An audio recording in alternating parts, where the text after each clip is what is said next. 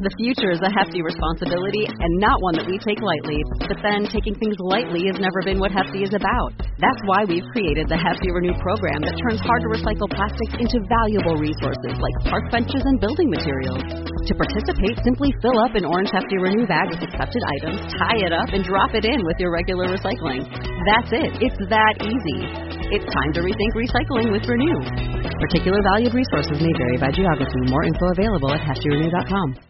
If you're in business, you probably have a website, but can your site handle your growth? How many visitors before your site slows down or crashes? What about storage and data security? From web hosting to virtual servers, Pair Networks provides the online infrastructure you need to start, grow, and flourish. When it comes to security and updates, don't worry, we've got you covered. Our 24 7 US based customer support is the best in the industry. No frustrating chatbots or sitting on hold for hours. Check out pair.com today to learn more. That's P A I R.com. Welcome to the John Campea Podcast, episode 17 for Monday, April the 18th, 2016. This episode of the John Campea Podcast is sponsored by GeekFeed.com. Stuff your geek hole.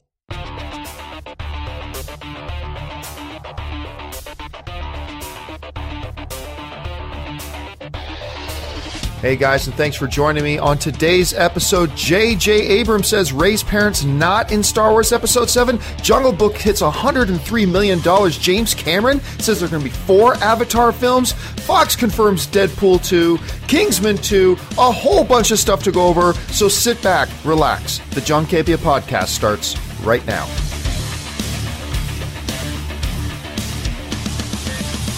Well, good Monday morning to you guys. Welcome to the John Campea podcast. I, of course, am uh, John Campea. Uh, welcome to episode 17. We didn't have a third podcast last week. Now, you normally know I, I, I normally try to do three podcasts a week. Last week, I had one on Monday, had one on Wednesday, did not have one since. And oh my God, how much stuff has gone on in the world of movie news this week? Just since last uh, podcast on Wednesday. It is crazy how much stuff. Look, there's so much stuff to go over today. I'm not even going to have time to get to uh, Twitter questions. Normally, you know, every episode I try to save a little bit of time for Twitter questions, but I promise I will go heavy on the Twitter questions next episode. So, hey, if you don't know how to do it, simply send in a tweet and use the hashtag hashtag TJCP.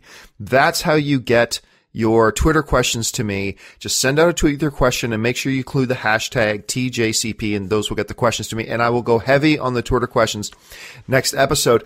But I just got so ridiculously busy last week. It's crazy. As many of you know, I have a new show that is going to be starting up here on the brand new Comic Con HQ network and uh, we finally decided on a title. I can't reveal what the title is yet, but it's coming. I mean, who cares? It's just a title, but uh, I'm not allowed to reveal what the title is yet.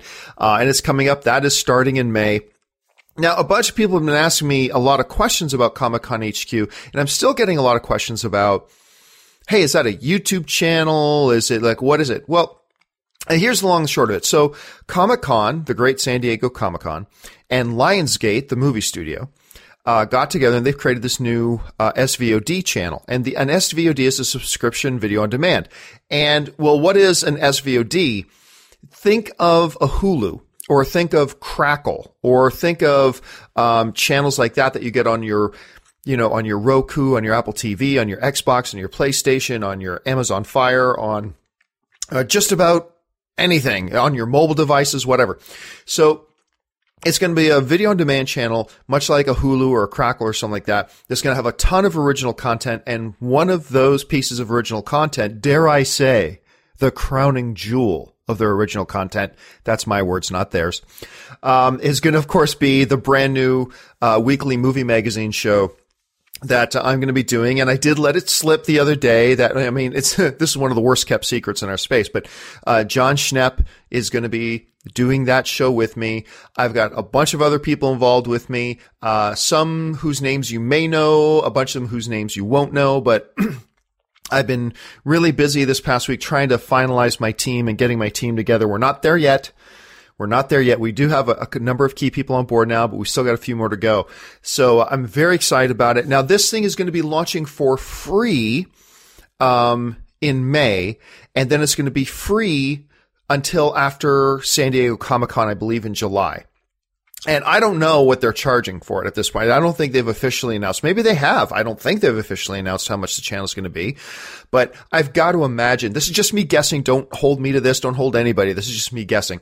I got to imagine it's going to be anywhere between three to six dollars. That's my guess. Is that it's going to be anywhere between three to six dollars a month, and it's going to have a ton of original content.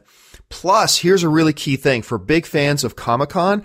One of the things that everybody's complained a lot about, I think I might have mentioned this in the last, last podcast, but this is exciting, is that, you know, people don't get to see these Hall H panels at Comic Con, the big panels where the big movie studios have their big presentations. And Comic Con HQ has announced that Hall H panels. They won't be streaming live, but shortly after, I, I, don't know if they mean hours shortly after or a few days or a week later, but shortly after uh, the panels at Hall H, those Hall H panels will be streaming on Comic Con HQ. So you'll be able to see all those panels at Comic Con. Now, I don't know uh, if I remember reading it right, whether or not you'll see any special footage they show at those Comic Cons. I think that's going to be up to the individual studios if I read all the uh, material right. So some studios may say, yes, it's fine for you to also stream the new trailer we're showing, but some may say, no, it's not. So it's good. that's going to be up to the studios. That won't have anything to do with Comic Con HQ. That'll be up to the studios about whether or not they let Comic Con HQ stream those too. But this is going to be an awesome channel. I am honestly, guys, it, I remember when they first pitched me on this channel, I was so excited about it and so pumped. I turned down a lot of things so I could do this, so I could be a part of this Comic Con HQ channel. I am that stoked about it. I am that excited about it. And I think you guys are going to love it, uh, when it comes out. But listen, like I said at the top, dudes, so much has happened this week. I can't even believe some of the movie news stories and entertainment world stories I am not going to be talking about today simply because there was just too much stuff and I only have so much time. But uh, I'm going to lead off with this. So a few days ago, a big hubbub started on Twitter. And I first heard about this on Twitter because I started seeing all these tweets saying, John, did you see that J.J. Abrams confirms that Luke Skywalker is not Rey's father in Star Wars Episode 7? Now, I, have never believed that I, I, think episode seven makes it pretty clear that Luke is not Rey's father. That's just my opinion. There are other people who watched episode seven and they think it makes it pretty clear that Luke is her father. And that's cool. We're just going to have to wait till episode eight to find out for sure. Uh, but me, myself, my personal opinion as of right now, and I could be wrong, who knows, uh, is that I believe episode seven made it pretty clear that Luke Skywalker is not Rey's father. Now, whether or not she's a solo or whether or not she's somehow in some weird twisted way a descendant of Obi-Wan Kenobi or whatever. There's a lot of good theories out there.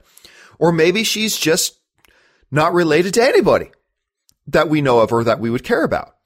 I mean, remember, before Luke Skywalker, there were no like lineages of Jedi's, right? Every Jedi in, in the history of Jedi's going back thousands of years. They didn't come from a family of Jedi's. They were all just children who were then taken at a very young age and brought to the Jedi Temple to train to be Jedi's. That was it. There was no such thing as lineage and Jedi's didn't have kids. So, I mean, who knows? Maybe she's just, maybe she's just the next generation of Force user in the history of the way Force users have been the entire history of the Star Wars galaxy. But anyway, so what the focus of these tweets came from was the fact that J.J. Abrams uh, was speaking to the Hollywood Reporter, and he made this comment, and this is what got everybody stirring like bees in a hornet's nest. All right, this is what J.J. said. Um, Rey's parents, J.J. Abrams said, are not in Episode Seven. So I can't possibly say in this moment who Rey's parents are, but I will say it is something that Rey thinks about too. So again, listen to the words. Rey's parents are not in episode seven.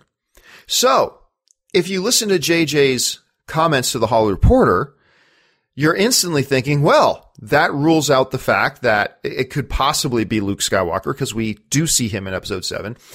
It can't be Han Solo and Leia because we see them in episode seven. Um, it can't be Admiral Ackbar because we see him in episode seven. Because I know a lot of people out there thought Admiral Ackbar were her parents, were her father. Uh, no, there wasn't. Anyway, um, so that got everybody buzzing and stirring. And I remember hearing those comments And I'm thinking, well, I mean, I don't think she's Luke's kid anyway. I don't think I've never really thought we've seen her parents in episode seven, but still, this sounds this sounds very odd. J.J. Abrams, who is so hyper secretive about his movies, now, great, he's not directing episode eight, but he's still, you know, he's still attached to the films. He's a producer on the film. He's involved. J.J. Abrams is notoriously secretive. This is a very strange thing for him to say. For him to come out and reveal that, hey, by the way, Rey's parents, not in episode seven. That seems out of character for him. And so it never really sat well with me. And so I never retweeted that. I never talked about it on my, uh, on my Facebook page or on my social media, the, this comment from J.J. Abrams, because something about it didn't sound right to me. Well, apparently there's a good reason it didn't sit right because later, after the whole internet exploded with everybody talking about this comment from J.J. Abrams, I mean, he's, he then goes on to say, he clarified Entertainment Weekly, he says, what I meant, this is what JJ said, what I meant was that she doesn't discover them in episode seven. Not that they may not already be in her world. So there's the JJ we know. There's JJ being very vague. So JJ, putting on the hat of Captain Obvious, says, What I meant to say is that she doesn't discover who her parents are in episode 7. Well, we know that. We knew that already, JJ. We all have watched episode 7. We all know Rey doesn't discover who her parents are. We know. And then he continues to be cryptic by saying, not that they may not already be in her world. So once again, we're right back to we don't know who Rey's parents are. They could have appeared in episode seven, which means the possibility of it being a Han and Leia or a Luke or an Admiral Ackbar, um, those options are still on the table officially, but they may also not be somebody who was in episode seven. JJ went back to being cryptic. So now a lot of people are talking online. Well, hey, maybe JJ in that first comment when he says Rey's parents aren't in episode seven, maybe that was him accidentally letting it slip. Maybe that was JJ accidentally letting it slip. Now I'm not, JJ Abrams isn't notorious, is not known, is absolutely not known for letting things slip, but that's a possibility. Maybe he did, and maybe his second comment was just damage control. I suppose that's a possibility. Personally, when you look at JJ Abrams' track record, I believe JJ didn't really mean anything by that first comment. That doesn't mean that his parents are in episode seven. It doesn't mean that they aren't. It just means we're right back to where we were. We don't know. So maybe you're somebody like me that you believe that Star Wars episode seven made it pretty damn clear that Luke is not her father. Maybe you're somebody who's an opposite thinker of me, where you think episode seven made it pretty damn clear that Luke is her father. Maybe you're one of the people. There's an interesting theory about, around there that in between, you know, the end of Star Wars Revenge of the Sith and the beginning of Star Wars A New Hope, that Obi-Wan Kenobi had a family. Maybe Obi-Wan is her father. Maybe Obi-Wan is her grandfather, uh, which would make more sense if you look at the timeline. But eh, whatever the thing is, the options are still all wide open. All right, let's move on to this. One of the things I did this past weekend was I had already seen Jungle Book twice okay, before it opened. I love the Jungle Book. I thought it was just marvelous. And I'm one of those guys who I didn't think it was a very good idea to even do a jungle, a live action Jungle Book movie. I'm like, they've done a live action Jungle Book movie before. Nobody cared. Why is anybody going to care now? Well, last year at D23, when they showed us the first bit of footage from Jungle Book, I started to care. You know, I was like, oh, who cares about Jungle Book? Blah, blah. And then I saw the first bit of footage last year. I'm like, okay, Okay, I get it now. I'm on board. Count me as one of these guys who cares. And uh, you guys have already heard me review the film. I thought it was spectacular. Absolutely loved it. Uh, absolutely love the Jungle Book. I just don't know how you do a live action Jungle Book better than what they just did. All respect to Andy Serkis with his version of Jungle Book he's got coming out in 2018. But I just don't know how you do it better than what they just did. I mean, it's it's crazy good. And I believe I heard Disney's going to do a sequel to it. So anyway, there's that. But anyway, one of the things I did this weekend was I finally got to take Anne, who had not seen Jungle Book. And I knew that like, Anne doesn't love, Anne and I have some very similar tastes in movies, but she doesn't necessarily love all the movies I love. And she doesn't necessarily hate the movies, I, all the movies I hate. We still have individual opinions, but I remember when I saw Jungle Book, one of the first things I thought was, I cannot wait to see this with Anne because I want Anne to see this because I think Anne is going to love the Jungle Book. So I took her to go see it, and sure enough, she loved it. And that's not the story, but the story is, I thought, wow.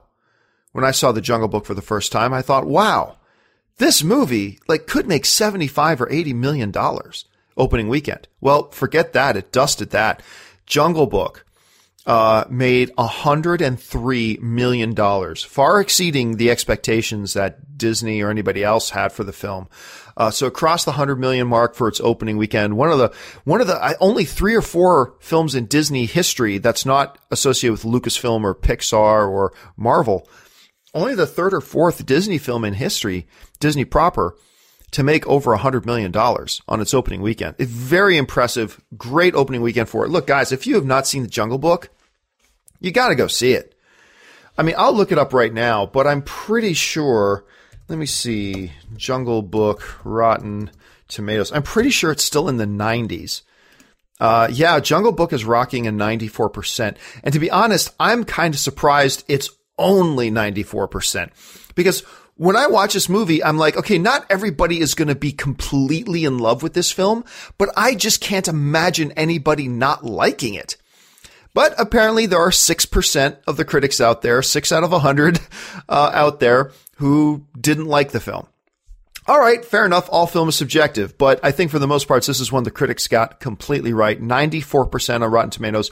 It's rocking a 92% audience rating right now. Um, so guys, yeah, so great box office weekend for it. Cracks $100 million opening weekend. Go out and see it, guys. Go out and check out the Jungle Book. I, I can't recommend it highly enough. All right, let's move on to the third story here. And this one is strange. Okay. Talking about James Cameron's Avatar. All right. Now, I really like James Cameron's Avatar, the first one. It, of course, is the still the all-time worldwide box office champion at 2.78 billion dollars that it made. Almost 3 billion dollars that movie made. Like there have only been like 16 or 17 films in history that have made $1 billion. Okay. Along comes Avatar. Avatar makes almost $3 billion, two, over two and three quarters. All right. Of the way to $3 billion. That's insane. Even Star Wars, the, the Force Awakens couldn't catch it. So that's Avatar. And I've always liked it very much. I think it's a very, very good movie. I really enjoyed it. I, I didn't think it had any business, um, winning Best Picture at the Oscars. And of course, it didn't win Best Picture at the Oscars. I believe Hurt Locker won it that year. But anyway, um, I was one of the people that, even though I really enjoyed Avatar, I have, I, I enjoyed it quite a bit. I've seen it four or five times. I didn't feel it was good enough to be, you know, picture of the year. And so I was really glad when it didn't win that, but still a very, very good film. I enjoyed it. But I've always kind of noticed that for a film that made that much money, how quickly Avatar disappeared from the pop culture conversation. Now, now, what do I mean by that, by disappearing from the pop culture conversation? Well, when usually when you get these movies that come out and, and movies that are a big smash hit, especially if they're in any kind of genre, like whether they're sci-fi, fantasy, horror, um, uh, sword and sandal, you know, something like that, comic book, they normally then make an imprint on the pop culture con- uh, consciousness. So let, us look at the Dark Knight for a second. For a second, Heath Ledger's Joker, right? Now, the Dark Knight, which didn't make anywhere near the money that Avatar did, but you go out on Halloween now, you will still see so many people dressed as Heath Ledger's Joker, which is great. I love seeing people dress up as Heath Ledger's Joker. It looks amazing. Um, there's still one-liners from The Dark Knight that get dropped and re- get used and referenced here and there, right? Star Wars is is the, of course, the the big king example where Star Warsisms are dropped and used all the time and references are made all over the place in pop culture and everybody still dresses as Jedi's and everybody still dresses as Darth Maul and all that kind of stuff. The point is that a lot of big major hit movies they make their footprint on pop culture, if you will, and they stick around. And remember noticing that for the all-time box office champion film being Avatar, and the fact that it is such a, it is a genre film. It's a sci-fi action adventure. It's, a genre film. I remember that first Halloween. We saw so many people dressed as Na'vi, right? The the blue alien race. We saw a lot of people dressed as that the first Halloween. But then I remember the second Halloween following Avatar. I had a hard time finding anybody dressed up as anything from Avatar. And by the third Halloween after Avatar came out, it was gone. It was absolutely gone.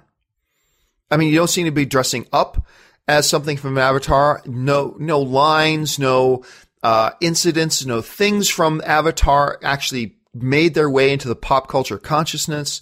It's just kind of disappeared. Now that's not to say that the that that the film wasn't really good. It was really good. I enjoy it a lot. I think it's really solid.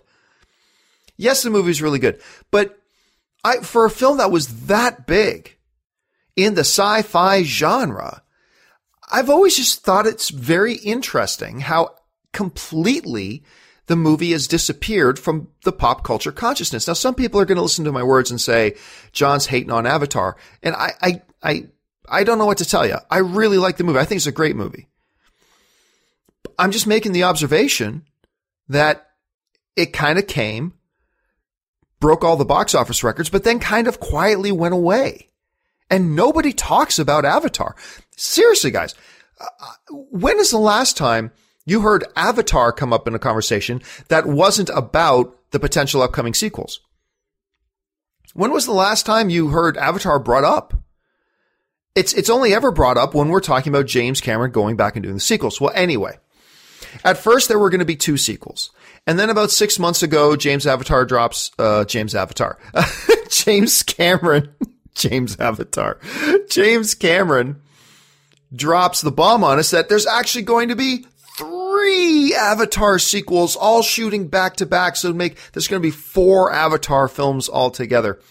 Well, CinemaCon just happened, and a lot of announcements came out at CinemaCon. But now Fox is saying, and James Cameron is saying, yeah, did I say two sequels before? Did I say three sequels before? Guess what, folks? It's four sequels. Five Avatar films altogether with the final one, I think the first one releasing in 2017, I think. Anyway, the final one coming out in 2023. There are going to be five Avatar films, four more Avatar sequels. And I, I mean, I just don't know. Look, it's hard to doubt James Cameron when for the longest time, he had the number two and the number one and number two all time box office champion films. I mean, it's, it's hard to doubt the guy. Um, the guy who just comes out and craps, just absolutely craps out billion dollar movies. How do you doubt a guy that does that? As a matter of fact, he still holds, even with Star Wars The Force Awakens, Avatar, the number one all-time box worldwide box office film at $2.788 billion. He still holds the top two spots because Titanic is still number two at $2.18 billion, followed by Star Wars The Force Awakens at $2.065 billion. So James Cameron, he holds the number one and the number two all-time box office champion films.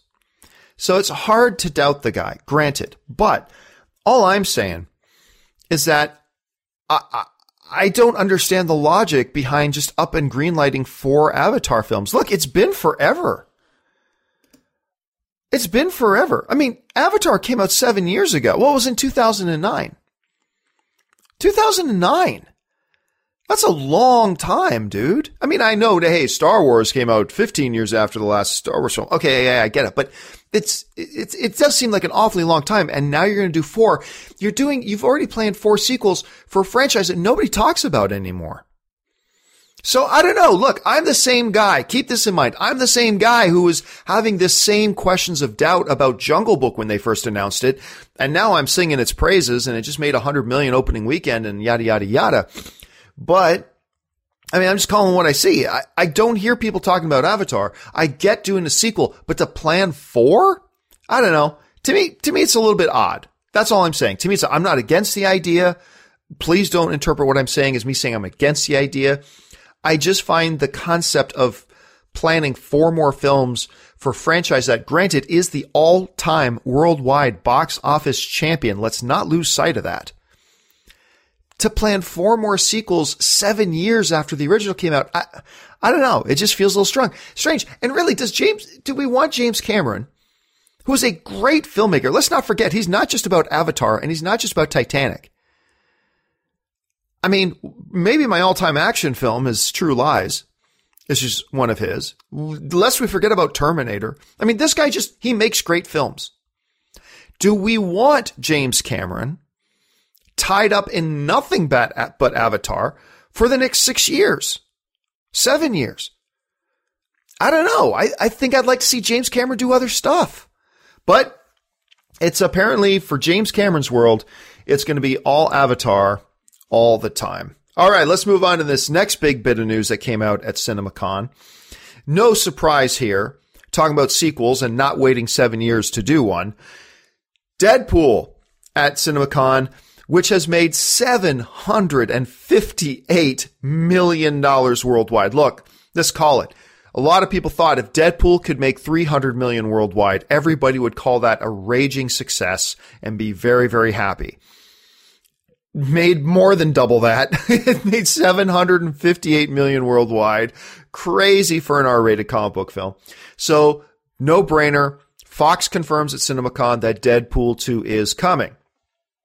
Now the bigger bit of news though, well, not bigger, but equally as interesting is one of the things everybody was concerned about is like, hey, wait a minute. Like we know Ryan Reynolds will be back, but what about Tim Miller? Will Tim Miller come back and direct? Will Rhett Reese and Paul Wernick, the guys who wrote the brilliant script, for Deadpool. Will they be back? And Fox confirmed at CinemaCon, yep, the entire core creative team, which was Ryan Reynolds, who remember Ryan Reynolds really spearheaded this whole thing. He's the one who hired Rhett Reese and Paul Wernick at the beginning to develop a Deadpool's a Deadpool script when nobody else believed in Deadpool. Remember that when nobody else believed in Deadpool, Ryan Reynolds believed in Deadpool and he like put his own money behind it too. So you had Ryan Reynolds, Rhett Reese, Paul Wernick, and director Tim Miller. Tim Miller. Uh, they've announced at CinemaCon that all four will be back for Deadpool 2. Now we still don't have a release date for Deadpool 2. Um, if the post-credit scene in Deadpool is to be believed, we're going to get some cable action. But remember, this is what I keep telling, try, trying to tell my friends. Look, do I think Cable will show up in Deadpool 2? Yes, I do. I do think that. But all I'm saying is just because Deadpool, this sarcastic, fourth wall breaking, you know, guy, just because Deadpool comes out in a post credit scene in, in the first Deadpool movie and says, Hey guys, Cable's coming in the next Deadpool. Don't necessarily take that to the bank because it's Deadpool. He could be lying. Who knows? I personally think we will see Cable. I'm just saying don't, don't toss out the possibility that we don't see Cable. I mean, just because Deadpool said it doesn't mean it's necessarily true. I'm just saying because it's Deadpool, you know? Um, I couldn't be more happier uh, about this. Like, I, I've seen Disney and Marvel's Captain America Civil War. I've seen it twice now. and I absolutely love the film. You guys are probably my review for it is up on my YouTube channel. I absolutely love the film. And I think you will absolutely love Captain America Civil War. But I don't know, guys. I, this is going to be very unpopular, and that's cool. I've never given a flying F about what's popular or not. All I can do is give you my honest opinion. I, as much as, and as fantastic and as incredible as Captain America Civil War is, and Captain America Civil War is much better than Deadpool in many ways. But if I'm going to be honest, I think just in terms of pure entertainment value, because Deadpool and Captain America Civil War are very, very, very, very, very, very different films. Um, you'd be crazy not to see the differences. They're very different films, but I, I still think Deadpool is my favorite comic book movie of the year so far. I still think Fox's Deadpool is my favorite, even though I've seen Captain America Civil War. Now, please do not be one of these brain dead idiots who thinks just because I say one movie is better than another, that means I'm talking crap on the movie that I put in second place. Not at all. I think if you see my review, you know how much I love Captain America Civil War. It's brilliant. Absolutely brilliant. Like I said, it is, even I will tell you, I believe in many ways it is a much better film than Deadpool. But if you're, if you're to put Deadpool's gun to my head and just ask me, but you know, if I had to walk into a theater right now, let's say I've only seen each one once and I could only pick seeing one of them for a second time right now, I think I might be walking in to see Deadpool again. I don't, but look, remember, I, this is coming from a guy who I like Deadpool more than most people did. For whatever reason, for me and some other people like me, Deadpool just hit all the right notes for me.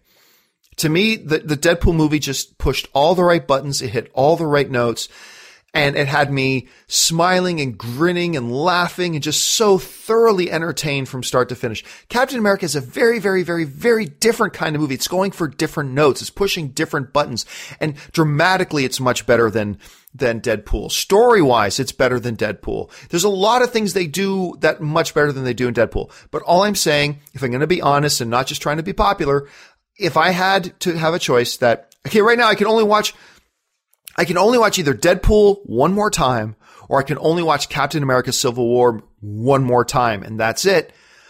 I, I gotta say, I think I'm walking in to watch Deadpool. But listen, guys, there's going to be a lot of you when you see Captain America Civil War, you are going to think differently. You're going to say Civil War because trust, guys, this movie is so freaking good. I know it's still like three weeks away, but you are going to love this movie you are going to love Captain America Civil War. It is fabulous and I cannot wait for you to see it. But that's all just to highlight how happy I am that Fox has confirmed that Deadpool 2 is coming, which we already knew, but that the whole creative team, Ryan Reynolds, Rhett, uh, Rhett Reese, Paul Wernick, and director Tim Miller are all coming back. And that to me is fantastic news. All right. Well, before we move on with the show, we're going to stop for a second. We're going to take a little break here and we're going to thank the sponsor of this particular episode of the John Campea podcast, making this show possible, geekfeed.com. Geekfeed.com the world's greatest dedicated geek news feed, providing you with fresh, juicy, up to the minute breaking news and shareable content on all things geek. It's the place to get your geek fix. They eat and sleep nothing but geek, scouring the interweb to serve up some seriously tasty geek nuggets. So get ready to cram every orifice with the very latest from the world of comics, games, TV, and movies. Chow down on the funniest vines and memes, feast your eyes on the latest trailers, posters, and of course, fan art. So check in to geekfeed.com and connect with them on all social media at geekfeed.com. That's at geekfeed, D-O-T-C-O-M on Twitter and Facebook and other social media as well. And we here at the John Campea podcast would like to thank geekfeed.com for their continued support of the John Campea podcast.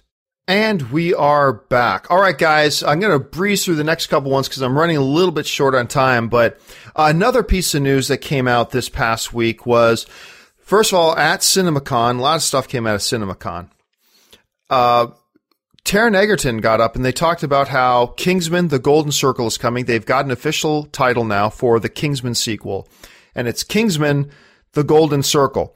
And they revealed that Mark Strong is going to be coming back back playing Merlin. I love Mark Strong. Um, as a matter of fact, I think one of the reasons that the latest Sacha Baron Cohen movie failed. Uh, look, lots of reasons why that movie failed. Okay, lots of lots of reasons why the movie failed.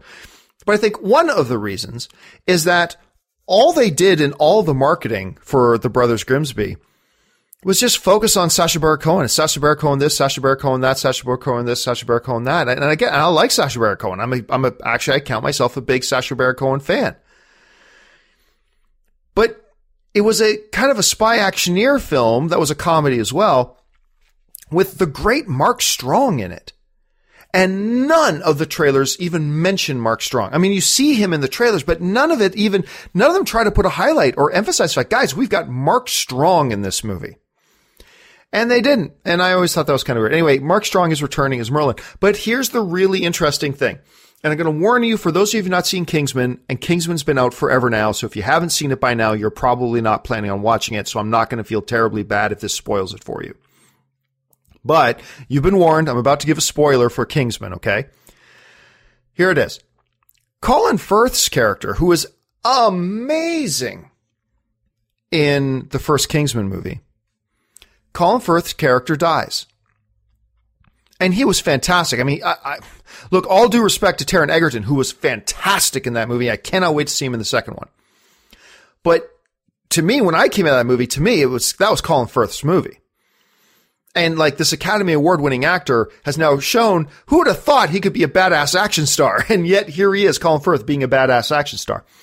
Anyway, they announced that Colin Firth is coming back for the next Kingsman. Now, maybe that'll be in flashbacks. Who knows? Or maybe they sound, found some story hook way, some excuse to say he's back from the dead. I don't know how they're doing it. I just thought that was very interesting. But the part that every, so let's move on from that. So Colin Firth is coming back. Maybe it'll just be a flashback and it's no big deal. Maybe they're going to bring him back from the dead. Who knows? And then it is a big deal. But the other big piece of news came about this. Channing Tatum took to his Twitter and basically announced that he's going to be in Kingsman, The Golden Circle. Channing Tatum, which I believe is targeted to come out in 2017. They're shooting very soon. And here's and that's great. I I have I've always disliked, you know, for years and years and years I disliked Channing Tatum as an actor, but in the last couple years he has won me over and and I'm now on his side. I think he's grown and developed as a performer. He's gotten better and better to the point now that I get I I'm not going to say I get excited about him being in movies, but I look forward to seeing him to seeing movies that I know he's one of the stars in because I just think he's gotten a lot better. I was looking forward to him being Gambit and we all know that Gambit's gone through some drama and they recently pulled it off the release schedule. But I mean, is Channing Tatum joining Kingsman the Golden Circle? Is this kind of the nail in the coffin for him as Gambit? I, I mean, I, I'm asking that honestly. Is this the nail in the coffin for Channing Tatum being Gambit? Or is this just a situation where they know, oh no, we're not going to shoot Gambit until early 2017 and he'll be done shooting Kingsman the Golden Circle long before then and it's just a scheduling thing and it'll work out just fine? Or does this suggest, you know what? If he's announcing that he's in the new Kingsman movie now, that means he's known he's in the Kingsman movie for, for probably maybe a month or two. Does this tell us that the either A, the Gambit movie is really gone, or B, that he is just gone from the Gambit movie. Lots of possibilities. I'm just speculating here, guys. Don't take anything I'm saying as some kind of hard, fast gospel truth. I'm just speculating. But those are the thoughts that go through my mind. All right, let's move on. Two more things to touch on here, guys. Whoo! Okay, this is interesting. Variety magazine report this week that Academy Award nominee Michael Keaton, who probably should have won an Academy Award. No, no, I'm, I'm not going to say probably. Michael Keaton, who should have won the Academy Award. At least he was nominated, so there was no snub. But Michael Keaton, who was nominated for Birdman, I thought he should have won. But whatever. Variety is reporting that Michael Keaton is in talks to be the villain in the new Spider-Man Homecoming film, the first standalone Spider-Man film for Marvel or for uh, for Sony, I should say. It's still Sony's film uh, that Marvel's going to be involved in, though. He's in talks for Homecoming. Now, this is how weird things get out get, get contorted because I first found out about this is the way I find out a lot of, about a lot of things is on Twitter. Everybody starts saying, but this is what people are saying. Oh my gosh, Michael Keaton's going to be in Spider-Man Homecoming as Vulture. And then that just started flying all over the place. People, you talk to a lot of people, they think, oh yeah, Michael Keaton's in talks to be in Spider-Man. He's going to play the Vulture. It does not actually say anywhere that he's going to be Vulture. I think a lot of people just look at, oh, it's Michael Keaton and he's of a certain age, so therefore he must be Vulture. And that's, look, he could end up being Vulture. He could. I hope not, because I think I don't, I've never liked Vulture as a villain, but, um, I just need to point out here that in nothing official, nowhere does it actually say that Michael Keaton is playing the Vulture. It doesn't say that anywhere. That's just somebody heard Michael Keaton was in talks, as it was reported by Variety, and then speculated, hey, it's probably going to be a Vulture. And then the next outlet picked up on that. Michael Keaton talks to play Vulture, and then the next one, Michael Keaton is playing Vulture. It became this broken telephone game to where everybody online just seemed to assume that Michael Keaton was playing Vulture. And like I said, it's still possible he could. Let's just take a step back and go, okay, in the actual report that came out of Variety, it says nothing about Vulture. I'm going to guess it's not Vulture. I'm going to guess it's somebody else. I have no idea who. I'm not even venturing a guess as to who Michael Keaton could be playing if he does end up being in Spider-Man Homecoming. But all I know is that it has not been made official by anybody or suggested by anybody official that it's going to be Vulture. So let's just take a little bit of a deep breath on that. All right, the final topic I'm going to touch on today, and it's weird because there are about eight other topics I could have covered today. There's like eight other topics I could have covered today, but uh, I mean, there's just so much going on. I thought this was interesting. So, one of the breakout performers in last year's Creed was uh, Tessa Thompson, who played Adonis Creed's girlfriend in the film, the musician who was going deaf. I love that character, actually. I thought she was wonderful in the film. But it's been announced that she is uh, going to be in Thor Ragnarok, the third standalone Thor film. Quote unquote standalone because Hulk's going to be in it too. Anyway, Tessa Thompson's going to be there. But it's also announced that she's going to be kind of a hero, but also a new love interest for Thor.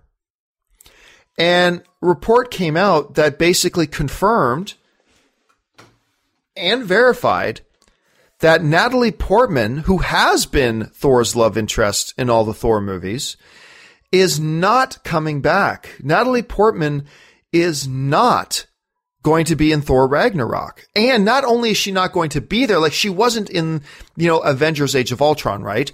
But they still mention Jane and mention that she is still Thor's, Thor is still in love with her. She is Thor's love interest. Even though Natalie Portman was not in the film. And that's fine. That's great. But now they're saying not only is Natalie Portman not going to be in Thor Ragnarok, Thor's going to have a new love interest. And this is the funny game you get into, man, when you start pushing the, cause look, at the, at the end of the last Thor film, okay, with Malekith and all that kind of stuff, Dark World, at the end of the last Thor film, it's all about Thor breaking all the rules because he that Jane is his soulmate. He's in love with Jane. Every his whole world's about Jane. And now you're just saying, oh, and now he's moved on. He's on to somebody else. It's like, really? Look, if you can't or don't want Natalie Portman back, and look, Natalie Portman is an Academy Award level actress, but let's face it, she's kind of mailed it in for her Thor appearances.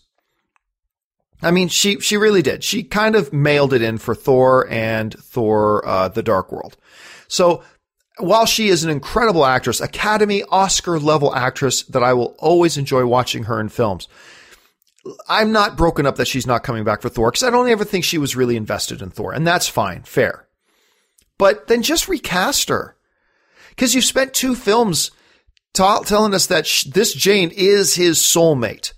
That's it. And you ended the last film with him coming back from Asgard for her, like she's his world, and then even talking about her in Thor Age of Ultron. It's like, so if you're going to do all that and now you're just throwing that out, that seems strange to me. That seems really strange. And I would hope that they would just replace then Natalie Portman with a new actress, hopefully one that has better chemistry with, with Chris Hemsworth and continue to say Jane is his love interest. Now that they're pulling, they're pulling that out too. I just think it's an odd choice. I mean, look, and if you don't want to have Jane there, don't have Jane there. Then how about just not giving Thor a love interest? How about that? It's a freaking comic book movie. You don't need a love interest. Yes, Tony and Pepper worked. Yes, in my opinion, um, Spider-Man and Gwen worked in the Amazing Spider-Man things. But for the most part, don't really give a flip about love. And yes, it worked in Deadpool. But those are three comic book films. Look, for the most part, we don't, why does Thor have to have a love interest? Just bring in Teresa, uh, Tessa Thompson and just make her her own character. Now, whether she's going to be Valkyrie or Amora the Enchantress or whatever, who knows? I just think it's really weird that they're making a new love interest to Thor. That's all I'm saying. All right, guys, that'll do it for me for this installment of the John Campea podcast. Thank you so much for joining me. Don't forget, guys, follow me on social media. Follow me on Twitter and Facebook and Instagram. Follow me simply at John Campea. Make sure you subscribe to my YouTube channel as well, where I throw my movie reviews up. Follow me, uh, of course, at youtube.com slash John Campea. You can find my YouTube channel there. Please support me by uh, doing that. And listen, guys, talking about supporting me, if you want to help out the John Campea podcast, do this for me. It doesn't cost any money. It only takes a second of your time. Open up iTunes and find the John Campea podcast in iTunes and rate and comment on this podcast. Very simple. It's really quick and it would help me out a great deal. So anyway, that'll do it for me guys for this episode of the John Campea podcast. I'll be back again next time. Thanks so much for joining me. And until then, bye bye.